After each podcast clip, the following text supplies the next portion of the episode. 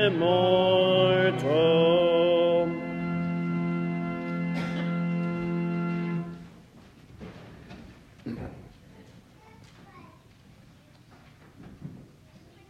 In the name of Jesus, today we're looking at all three of our readings together. We're looking at how they all relate to each other. Together, they will strengthen our faith in Jesus, of course. That's the chief benefit and blessing of God's Word. But looking at these three readings together will also help us to defend our faith in Jesus, and this helps us when we are telling about Jesus to those who do not believe in him. And this defense of our faith fits with what Peter tells us. He says, In your hearts, keep Christ the Lord as holy, always ready to make a defense to everyone who asks for a word about the hope that is in you. The Bible isn't just uh, important for information's sake. It's not important just because it's God's Word, or God's Word is just an idea, or that it's full of truth or rules to live by. God gifts us His holy word for our defense, not just to defend us, but to arm us. All the armor that Paul talks about in Ephesians 6 is from God.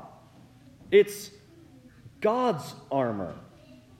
He gives that armor to you through His Word. Each piece of armor comes from his word. And that's most clearly seen in three of the pieces the belt, the shoes, and the sword. The belt he gives is the belt of truth. As Jesus says, Father, sanctify them in the truth. Your word is truth. The sandals, the shoes are the readiness given by the gospel of peace. The gospel is the good news of what Jesus has done for you. And that's all laid out for us in God's Word, the Bible. Finally, the sword. The sword of the Spirit is itself the Word of God. Now, God gifts us his armor through the word so that we withstand our true enemies. We're armed to withstand the schemes of the devil. Because we don't wrestle against flesh and blood, physical enemies, but as Paul finally says, we wrestle against the spiritual forces of evil in the heavenly places. Our enemies aren't physical, flesh and blood. Our enemies are spiritual. This spiritual nature of our enemies is actually clear, quite clear, when it comes to Genesis, the book of Genesis. It's not just that the world does it, we can actually fall into it too. Well meaning Christians are tempted by the schemes or methods of the devil. But how does this happen with Genesis? Well, first is that is to undermine that Moses is its human author. This method of the devil has been at work within some circles for a while now, some 140 years. And it's this method of the devil uh, why I, in the divine service, introduce the, the books from Genesis through Deuteronomy the way I do. So, for today, the first book of Moses, called Genesis. But the world really destroys Genesis by its belief that Genesis is not actual, factual history, but rather myth and legend. And because of this, many well meaning Christians combat this as we should. We should defend the truth of Genesis, but they do so by making Genesis, Genesis 1 and 2, more of a science text. Genesis is true history, but making it a science text doesn't actually help our case. It's not actually why Moses was inspired by the Spirit to write it. And in doing so, this is one of those schemes of the devil. Moses faithfully recounts the first six days, seven days of the universe. And it's not science because science works by observation. Genesis is rather an historical record, what actually happened. It's not science. Because science can't observe or explain water that forms dry ground, or that plants are created before the sun, or that light is created from the dark waters. But that's actually what happened. Genesis tells us something science can never observe that God created everything over six days by speaking. God spoke, then light. He spoke, then sky and space. He spoke, then dry land from waters. Each day, something new by speaking.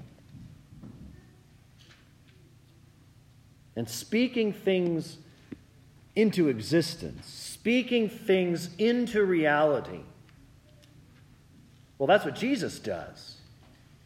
Today, he says, Your son lives. And it was so. It happened that very moment that Jesus said it. Just like in Genesis. God said, and it was so. Jesus said, Your son lives. And the hour that Jesus said that, the fever left the ruler's son. Through John, the Gospel of John, and specifically John 4 today, the greatest truth of Scripture we see is not that in the beginning God created the heavens and the earth. The greatest truth that, of God's Word is the Word became flesh and dwelt among us. The Son of God dwelt among us to save us, to be near with his cheer, never will he leave me, as we just sang. Jesus is Lord over creation, not just with healing the ruler's sick son, because, as we're told, Jesus is at Cana, where he turned the water into wine. Jesus proves who he is God, but not just any God, the God who created the universe by speaking. And that's why he healed the sick boy, not by being there or touching him or any other way, like Jesus healed many other people, but by speaking. Jesus proves he's God by what he does, and that means everything for our Christian faith. It means everything because now Jesus isn't some moral teacher or some religious guru. He's not a miracle worker, a spiritual magician at our every whim, or even some legend or myth. The Gospels, too, recount actual history. And what's written about what he does shows us who he is. Jesus speaks, and what he says happens, just like what happens in Genesis. But it's not just this healing today that proves who Jesus is, it's his own death and his resurrection, too. Chiefly that. He was dead, and then he wasn't dead anymore. Lots of people saw him dead, and lots of people saw him when he wasn't dead anymore. And he died and rose, just like he said he would. As the psalmist says, He spoke and it came to be. He commanded and it stood firm. And if he died and rose again, then the reasons he did it, well, those are true too. As Jesus himself reveals, he dies to save us from our enemies, to pay for our sins, to defeat our death. He'll raise you too. That's his promise. What he says happens. The ruler's sick boy lives. He himself rose from the dead. You'll rise too. That's the comfort we have, as we sang in the last stanza of our hymn. Jesus proves he's God by what he does. And that means everything for our Christian faith. And it really does affect everything. It affects even how we read and understand the Bible. Jesus is God who does things by speaking. And so that means Genesis records for us exactly what we confess in the Nicene Creed about Jesus. By him, all things were made. Jesus turned water into wine. So also Genesis. Let the waters be gathered together and let dry land appear. Let the waters teem with living creatures. The waters produced land and all the water animals according to the will and word of Jesus.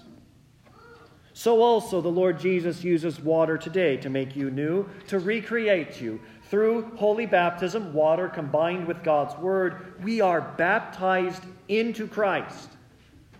And Paul tells us if anyone is in Christ, he is a new creation. Gift given by Jesus at the font, received by faith. Jesus proves he's God by what he does, and that means everything for our Christian faith. And that means when it comes to Genesis, we believe it's true, not just because we believe it's true, but because Jesus claimed to be the God who did all that stuff, and he came back to life from the dead on the third day. Sort of proves his point. So also we. We believe what we do about our origins as human beings, the origins of the universe, not on the basis of what we dig up, but on the basis of what's never been dug up the body of Jesus. And this is the word that routs the devil, that destroys his methods, his schemes. This is the true sword of the Spirit, the message, the gospel that rescues us and defeats our enemies. Even Genesis is part of the gospel, telling us who Jesus is and what he does to save us. It's this word of Jesus that saves us from our spiritual enemies, even the schemes of the devil himself. That's what we'll sing next week. One little word can fell him, the devil. God's word gets you to the Jesus point. All scripture points you to him and him alone. And Jesus turns us back to all of God's word with a greater understanding of who He is for us to save us. And this strengthens our faith in Him. And we need to be at the Jesus point, to be where He is. For where He is, there He saves. Just like for that ruler, when this man heard that Jesus had come from Judea to Galilee, he went to him. Jesus Himself saves us from our spiritual enemies. God the Father, as Paul says, has delivered us from the domain of darkness and transferred us to the kingdom of his beloved Son. In him we have redemption, the forgiveness of sins. And all of this redemption and delivery and transfer happens in a specific place exactly where and how Jesus says. He is exactly where he's promised to be, does what he's promised to do. Calvary, empty tomb, font, there, new creation, altar, there, his body and blood for you for the forgiveness of your sins. Jesus proves he's God by what he does. And that means everything for our Christian faith. That's what our readings, taken all together, tell us. That's what Jesus is telling us through these readings. And it really means that Genesis, through Revelation, tell us all about who Jesus is and what he does for you and what he does for all. In the name of Jesus.